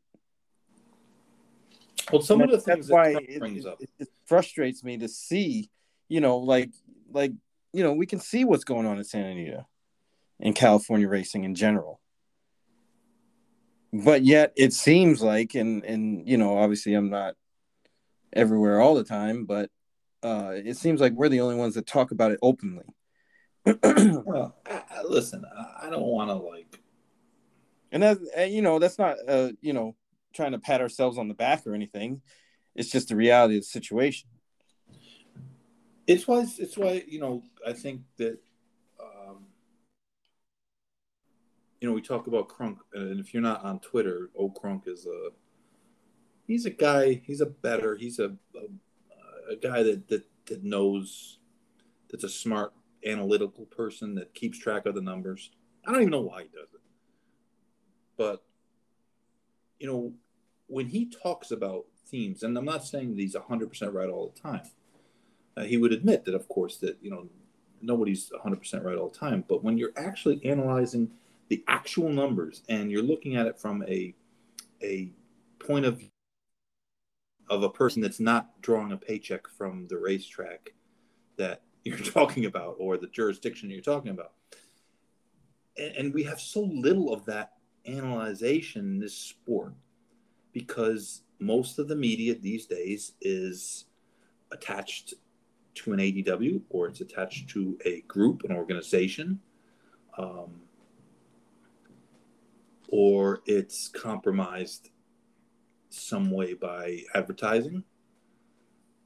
Um, you know, most of our media outlets in this sport um, are generating revenue for advertising, but it's almost entirely from the industry. Coca Cola is not uh, sponsoring any any of our podcasts, you know, or any of the radio shows, or uh, you know, any of the websites. We're not, we're not getting, uh, um, you know, TD Ameritrade. We're not getting Budweiser. We're not getting Ford. Marketing dollars, all the marketing, or not marketing, all the advertising dollars. that uh, that pay the bills at a lot of these these places come from within the industry. So to expect, uh, it's it's why people constantly cry about TVG not covering the issues because they're owned by an ADW. They want you to bet. yeah that's one thing i never understood They want you to bet. Like they're they're not they're not NBC News. And I mean, and I mean, look, we have to look at the mainstream media outlets are are, are so that everything that uh, from one Uh, the other side, uh, everything everything. is looked at through a, a different prism. But in racing, it's it's more of a hey, we get a lot of advertising dollars from this group. So when things happen at this group's, you know, on their watch or at their facility or involving them, people they tread lightly because they don't want to lose those advertising dollars. And and I understand that, but it, it's why we're you know, I mean we're able to, to speak a little more freely because we're, as uh, Ernie Johnson says, we're unsullied by, uh, you know, by, by advertisers. I mean we have uh, Pleasant Acres, BRL, but those um, I mean, these are like-minded people that, that don't mind us talking about the issues. Um, in that regard, but you know, TVG is is not a news organization, right? And I, I I don't understand that. Like, I know they used to take a lot of criticism. People used to get really mad. They still do. Um, about TVG not, you know, uh, asking the tough questions or you know kind of going after hard hitting interviews and that's not their bag. That's not their thing. It never was. It's to get people to bet. Like you said it's an adw i mean that's that's the the primary reason why they put out tickets every day. The you know um it's it's it's it's only makes sense but people I guess that that makes them good at their job if people really think that they're a news organization.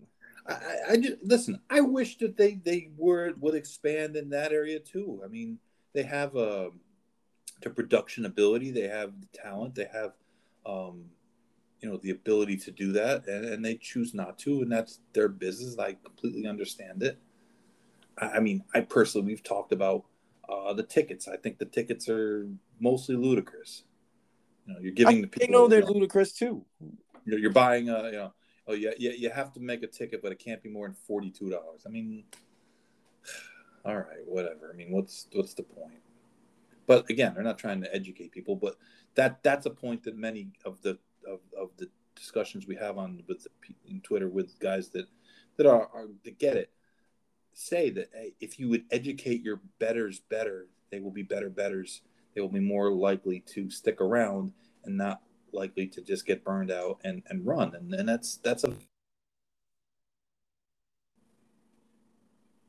but that's that's one of the things that I've always said is that you know um, I wish they would do a little bit more um, in depth, you know, like graphic type stuff, explanations of certain kinds of bets, betting philosophy, that sort of thing. That's one thing that I, I is lacking. They, you know, a lot of the on-air talent understands a lot of the concepts and things like that, um, but they talk about it. It's not so much visual. And I think you know nowadays the the visual is key because people have short attention spans. They like to see things, and it would make sense if they did something like that. And that's that's some free free marketing slash business growth advice for TVG? Honestly, I, I, think that that would probably be better suited to a service. And, yes. I mean, we've talked about, you know, internally about having um, kind of a, a, a show to counter their shows. Like, to me, the traditional simulcast show is and it's old hat. Then you need to freshen. I think it, it really, yeah, I don't think it really is bringing much to the table anymore. Um, and there's, of course, some track, um, you know, financial restraints, uh, technical abilities. I, we know this isn't the NFL. We get that, but I think that if you really put um, and and again, you know, one of the issues with with trying to do something like that would be the rights to the races. That they would try to shut you down, even though you're promoting their product for free. you know, which which is just baffling. Uh, but you know, we see it we see it in, in, in, in pro sports a little bit too with these stupid blackout rules Um, Oh man, that's the worst. you know, it, it just is like, guys, you got to get rid of the blackout rules. This isn't, you know, you're selling streaming, okay? Like I get the NBA package, right, on streaming package. I, I, I I'm not allowed to watch the Heat. right. It's like It's the same thing. right. It, It's it's, it's literally broad- the it's same the- channel. It's literally the same broadcast. Yes. Yes. oh, but the advertising. Oh, the advertising. It, it's just it's just silly, and and racing is is, is no different. And um, Well, look at look at how things are right now in the present state. You can't watch NYRA and Churchill on TVG. no, it's You have to switch to another channel. Sometimes you have to switch from one network to another, or watch your phone or computer. I mean, uh, you know, I kind of get it, but at the same time, it's like, why, you know, in an industry that's in the state that it's in, they got to get rid of the infighting. nah, I don't think that's ever going to happen. No, I, I don't think it would because there's money, money involved. But No. I always said, you know, instead of showing races on TVG, two, they should have like a handicapper show sort of deal. I think it would work. I really do. I just You know, and you could I, you could I, I market just that struggle. together. I just have I just struggle with you know I- you know we're not clearly technologically advanced, but you know with But we have ideas. with proper funding and the proper people, and that's the thing is it's got to be the proper people and it's got to be an informational based show. Um, yes, it's it's all about opinion in the in the end, uh, but it's more about your opinion of the information that you're given as well. And I think that like the show that the what's it, Racing Post had on for the you know for the race for the uh, Ascot meet, where you have five or six different guys and you have some some video and you have some uh, some uh, yeah there was one guy you know all he was doing was looking at the markets the pools and and he would report every you know every few minutes Yeah, that was fantastic. you know the, the, they would do the the kind of a report on um, uh, the in running um, you know the in running odds because you know especially those long races they, they have you can bet while the race is being run so i think something like that would really work here. I, I think that there's a lot of information that's not to acquire put it that way without giving away all our secrets um, that's not getting really disseminated and or even collected.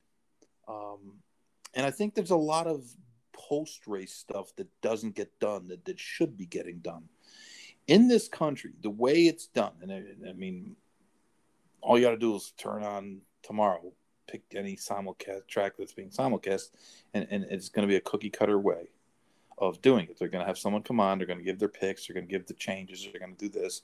Then they're going to go to the race, and and then they're going to run the race, and then they're going to show the people in the winner's circle, and uh, blah blah blah blah. And then they're going to you know put the the the graphics up, and then they're going to go to the replay, and then they're going to move on to the next race.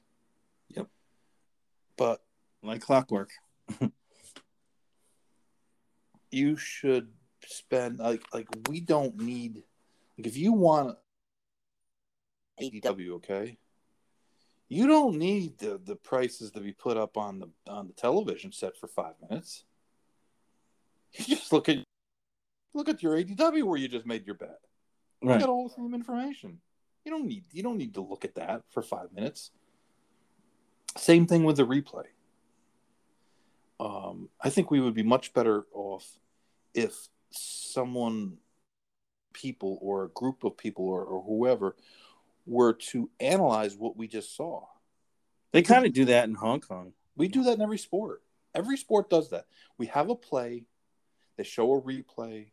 The the the, the Tony Romos of the world, you know, say, "Hey, this is why this play blew up. This is why this play worked. And they show a guy on the you know off the screen who was blocking a guy that you didn't probably pick up unless you were a football coach kind of guy, you know That makes sense, and it just goes back to the educational. educational part of it, and it, it, it's an explanation. Like for us, it seems like, all right, this is our opinion, this is our ticket. Here's the race. Bang, the race is over. Move on to the next race. Nobody says, hey, this is why this happened, or this is why I think happened. Even to get someone to to interview, and and and not interview this bullshit interview. Oh, how does it feel to win the race? That's uh, no one cares. No one cares. I want to know the, the the guy who just rode the horse who was three to five. That That's what one on, on, uh, to be talking to. That's Well- the information we need. Not not not the guy in the winner's circle and you know everybody's all happy. Oh yeah, we won. Oh geez, I don't know where you're gonna run next. I don't know. We're gonna race it. You know, we're gonna give him some time and we're gonna talk to these Mr. Jackson. Blah blah blah blah. blah. Well, my thing eh, with with that being said my the problem i would see with that is i don't know that the analysts that are out there could do such a thing No, they can't. That's the Right. thing. That- that's I- why I- it- you know, I'm why I not- think it should be a separate. You can't fix what's going on on TV right now. You're, you're no one, no track is going to commit the, the financial resources to it. They just won't.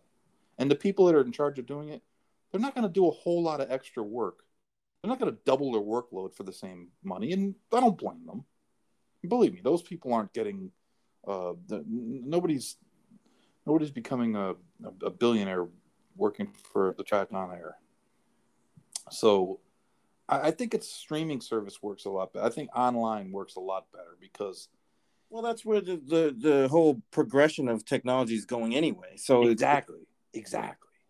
it's a it's probably a good thing And the racetracks, uh, listen, if you if you're you're you're on a racetrack feed, you have your promotions to promote, you have your your ads to do, and and all your other stuff, and that's that's fine.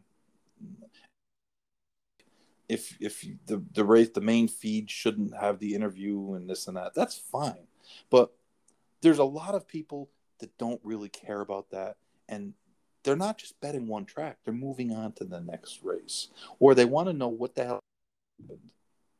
and then you can move on to the next race because there's got at each track there's 30 minutes between races at it's a least. lot of just a lot of time it's like an hour on big days. Yeah so there's there's plenty of time to, to break these things down and and to try to explain what what happened or try to get explanations. I, I was on the show uh hrn with bobby newman And we were watching, uh, we were covering the the aqueduct races. And I chose a horse in one of the races, and the horse was a stalker. He would generally be, you know, lay anywhere from third, fourth, fifth, three, four, five lengths off the pace. Horse broke fine and just got further and further and further and further behind. Was 20 lengths behind the last horse. And I remember the horse didn't stumble at the gate. Horse broke fine. Um, it made a little bit of a run at the end, but I think the horse went off like seven to two. And I said, Bet that horse. you want an explanation after the race. Like, what was that? Like, why? You know, like why? How, how did that happen? And and and we don't do that at all. And there's no explanation the next day. There's no coverage like there used to be. I remember eh, when I was a kid in New York, you had two or three guys work for Newsday, two or three guys work for the Daily News, two or three guys work for the Post. Um, you know, you had a, your racing form guys, you had um, uh, just just so much more coverage, and something like that, you know, might get found out, might be in the paper the next day. Hey, you know, this so so the seven that you choice, uh, you know, uh, bit broke, or saddle slipped, or something. But we get no explanations now, and, and I think that's a huge mistake because the the um It exists. The, the information, uh, the, the the ability to, to disseminate information exists, and not doing it to me is just. Uh, I think someone will do it at some point, but I think that um, I think it's a no brainer, and I think once it you did it, and and and showed um, there was a different way of doing this. I think that uh, people would be like, "Why didn't we do this before?" exactly, and it's like, wow, this really works. Yeah. Yeah. So if anyone out there has got some uh, technological abilities and um, we can get some funding, we could do a show. Oh, absolutely, easily. You get guy, you know, you you get sharp people too, and that's the thing is that. No offense to any person that's on any simulcast show or TV, whatever, but there's some really really sharp people that may not. Um, what's the word? Uh, They got their radio faces on. yeah, they, they might be a little, just kind of, you know, they're really sharp and, and they can bring something to the table. You know, Doug Salvador, I'm talking about you. Oh, You know, but there's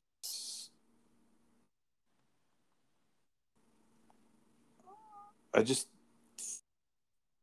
a little better. a yeah. little. Well, I I, mean, just think there should be another option. I guess right. I guess that's the best way. well, they, what what do they have to lose? To be honest with you, what do they have to lose face by Wow. trying something different? Nothing, You know- but but that it's so difficult because you know the one thing they'll say was, well, Well, we didn't used to do it that way. how, how's it gonna, you know, how, how are we gonna, how, how are we gonna, how much business are we really gonna get from this? Uh, find out, as they say, f around and find out. It's the truth. I mean, it's we should be scientific to- we should be trying to make things better all the time. Even when things are good, we can still make them better. So Right, and it's so crazy because you know, like you were talking about um, watching broadcasts on YouTube. Honestly, they haven't changed very much in the in the style and and everything from you know, let's even start 1990 to the present. right, They really haven't changed. I mean, you, you could watch they, they they have them on there, like the Breeders' Cup broadcast. They're pretty much the same as they were in 1990 as they are in 2021. pretty much. As a matter of fact, back then they probably were a little more entertaining. Yeah, because I was taping them on on a VHS tape. That's why. Now I got DVR. See? Oh. But funny enough, I do that. I don't know. I don't know if I'm. I would think I'm in the minority, but I might not be, as far as that goes, because uh, basically what I do is I'll play the races on a big day, and then tape the NBC broadcast or the, you know, the um the network TV broadcast, and then watch it the next day. I hate the way the, the show races when they keep switching the cameras. Oh man, that's the most annoying thing in the world. I wish they would cut that out. Yeah, that's it's That's, so that's the worst. it's so annoying. Uh, I guess you know if you taped it and you already knew who won, it'd be a little bit different. You maybe get a different view of something, but Yeah, but watching it live, it's oh, fresh as a especially when they go to like the the the the drones, like anything that's going, on, I can't even tell who's who anymore. Like, oh, that's just No, the worst for me is the far turn shot head on. yeah, right. You can't tell who's making a move, or it's like hard to figure out what's going on. Right. And then you know they'll pan to the regular pan shot like after they've they've come out of the turn, and it's like that's the part I want to see. it's what they're doing on the turn. I mean, these races are are, are like a minute and a half long. You know, like man, people can watch. People can people's uh, attention span. They, they can last two minutes. Yeah, they'll be all right looking at a race like a normal horse player, right? They they, they just want. Who knows? And then you know, like you said, with the follow up, you know, after the race, show all those angles, show the pretty horses and the colors, and you know, I like I that. think, I think one of the best things I've seen on TV and horse racing coverage in a long time was last year after the Breeders' Cup Juvenile Fillies race, and Vequist came up the inside, and this was to Oh, they me had jockey cam. a jockey cam. It was one of the rare occasions where jockey cam actually provided some sort of, um, you know, I mean, to me, a lot of times jockey cam is just jockey cam. I mean, it doesn't. It's just a horse. Like once you've seen it a couple times, and the, it's not really showing much. But if if you have a jockey that's making a move like that up that rail, and you can kind of see just how tight that that spot was to get through there, and and that really kind of showed it. And that, that was a great use of, of that technology. Yeah, Um, you could you could see how ballsy that move was to come up the Right. Right. Uh, how, um, One of my favorite things though um, is the Mohawk Woodbine Mobine thing where they mic up the drivers. yeah, no, it's great. Love that. That's like one of my favorite things. There is a great one from Hervé I think it was. Or oh, it was I, Yeah, like 19, I want to say like 1988. It's on YouTube. And uh, it, it's, it's, it's the I same think thing. you showed They- me. I think They, you, Yeah, they they mic it them up. up and yeah. uh, That was when they were using the the light bulbs to change the change the numbers yeah, for the reverse image. yeah. Oh, that was one of my jobs. I was the like, I was the, the number changer. You're like, well, guy. Yeah, that was me.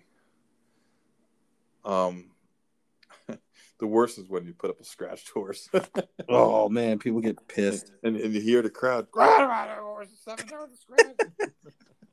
Because you're up high, you know. We were up in like the fifth floor, and, uh, and I put the scratch horse every once in a while by mistake, and, and you'd, you hear you'd hear the grumbling. Oh, What's that guy doing? There's no seven. hey, horse plays will keep you honest every time, man. For sure. For sure. Well, It was the it was kind of a slow week. And Yeah, this but next week, this week looks really weekend's gonna be packed with stakes and well, was this? It's a night. It's a night program, correct? I believe Churchill is, yeah. That's good. I like those night programs, to be honest. I, I know they catch a lot of heat, but yeah. I like night racing personally because you know way back when, you know, um, I used to only bet night racing. right. So seeing Churchill or a major circuit running at night, I like. I used to love Friday nights. Hollywood was my pleasure. Used to love that. Love, love, love. I reserve my Friday nights for losing at the Meadowlands. Yeah, uh, I'm, I'm I'm on that boat. I usually key in on a couple horses and let it fly, and If I- if I get lucky, I, I hit a lot, you know, because I usually have pick threes in and out. If it's in the pick four, I'll have that too. So it's kind of a feast or famine type situation. That it is. But somebody must be listening to you. Your house must be bugged or something because when you like a horse, it goes down to like Oh, three to God. four every time. How can I keep landing on these horses You need to get you need to sweep. that are like nine Sweep to the two, crib for some- five to one, eight to one, and I look up five, like, woof. Man, it's like crazy, and and they win. Oh, I mean, it could be worse. They could be It's not that they're five. losing; it's they they win, but it's like, man. uh, I mean, I like the horses six to one. I, I like them three to one. I don't like them at three to five, but they win anyways. So Gotta it's either- for, it's for either- listening to it- it's just been difficult. It's like the Finger Lakes, man. Like oh my dad bets the Finger Lakes. I don't know why he likes the Finger Lakes. Still? Finger Lakes, and it's just like chalk city. I mean, it's just complete. yeah you get a you'd be lucky to get a horse that pays eight bucks man.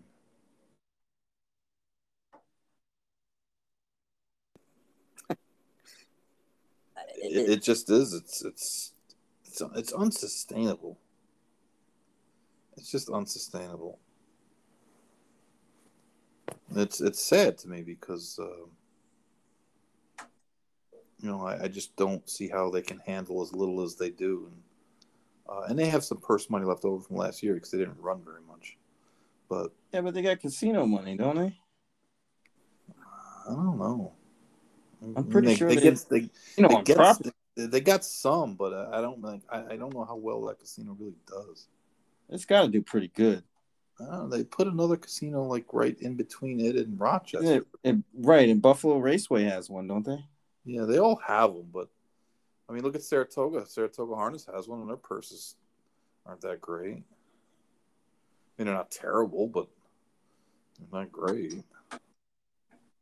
true So But life is life, my man. Life is life. uh, trust me Saratoga's not far away. Tomar's not far away. Um, we are gonna get those videos started yep this week. yes sir and uh, my twitter should be back up and running Uh, yeah, is the I thought it was you know I misjudged the the 10 business days. oh business days. Yeah. Because Twitter have business days, man? It's a twenty That's what four I'm- seven kind of thing. but it's it's it's a legal thing so they give them business days. So I sent them an email today. I'll probably get a response tomorrow and I'm hoping to have it on by Wednesday. So for all your fans, you'll be back soon. Oh yeah, and I got a lot of content to fill up the feed.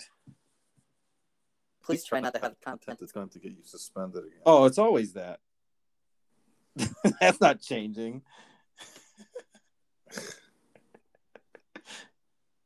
That's not going to change. They get me once a year. I can handle it. Little Twitter hiatus never hurt anybody. Your your your final two NBA teams. I want to say it's going to be Atlanta versus the Clippers.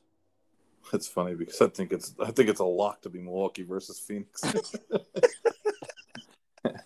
I think the I think I just think you know what? Honestly, I could see the the Suns winning for sure. No problem. Well, they're already, they're already up. one. Yeah, but I still think the Clippers have a little fight in them.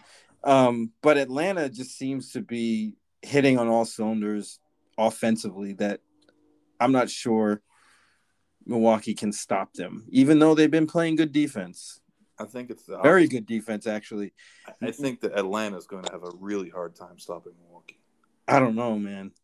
Atlanta doesn't have Trae Young is is just on another level right now. I, I just think that they're Atlanta's a bad matchup for Milwaukee. Number one, they have no one to really guard Giannis. They just don't. John Collins can. John Collins will get Kevin Huerter though.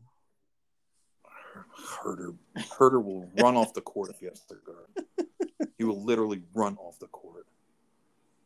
And who guards Middleton? Mm. Yeah, Oh, but who, who who guards Gallinari? You know who's going to guard Gallinari? Brook Lopez, so he get crossed up. No, uh, the Greek Freak will guard Gallinari. Yeah, but then you know, uh, I, don't, I don't think good. Jrue has the chops anymore. to, That that that's a bad Young. matchup for Gallinari. I don't think Holiday is going to cover Young. I don't think he can do it. It's going to be a good game. A Put it this way: I think he can do it as good as anybody on the Sixers, not named Ben Simmons.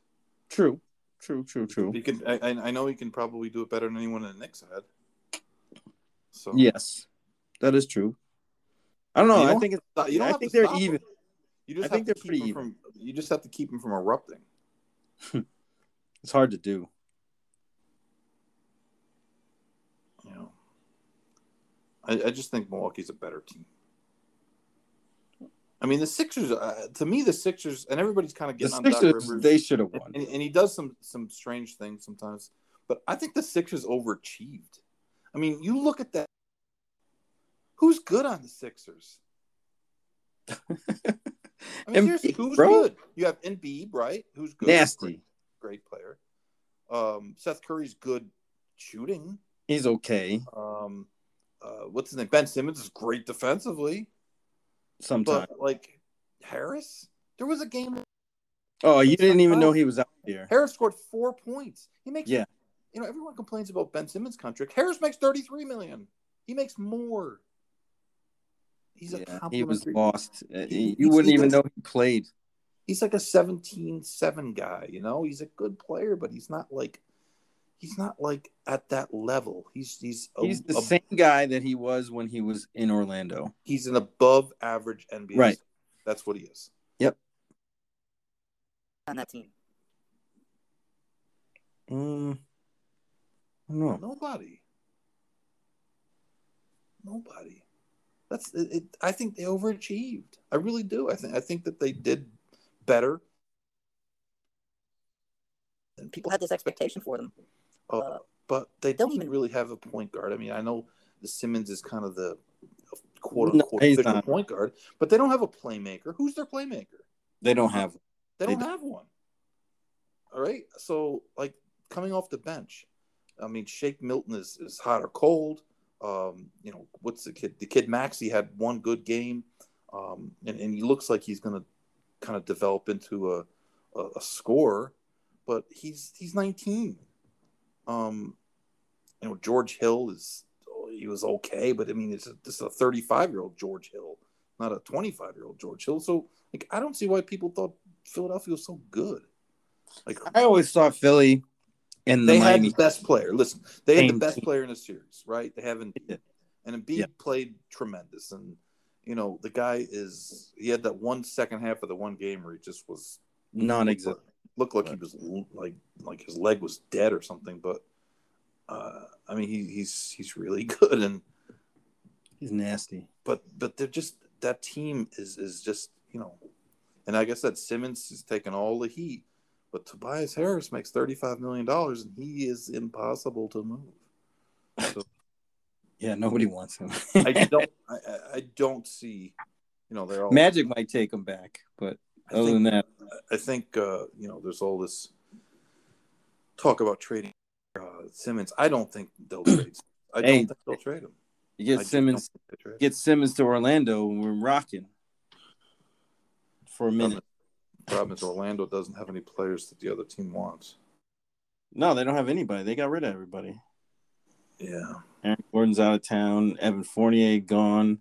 yeah. It was a it was a, a fire sale. Sale. They're trying to they're trying to trust the process. But I think Milwaukee's a bad matchup. For, for I, I I don't I think I don't know. I think that works both ways because uh, you know the way I see it is is offensively, Atlanta's going to be hard to stop. Not I, I don't think I don't think that's true. I think Atlanta will be stopped by Milwaukee. I think that with Bog, Bogdanovich being injured, it's a completely Yeah, that's a different that's a, story. but Huerter. Atlanta, uh, the Milwaukee doesn't have a weak link like the net, uh, like um, Philly does, where Huerter just worked Curry. I mean, just worked him. He just gave him business He every did. time he touched the ball. He, he he literally looked like freaking uh, uh, Michael Jordan against him. He, he just turned him into like a, a first team All NBA player. But Milwaukee doesn't have a, a, a weak link like that. They don't, and I think that they're um, without Bogdanovich. I think that he spreads the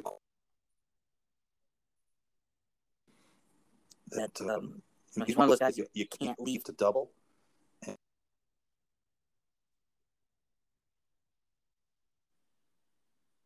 Because he played he's limited.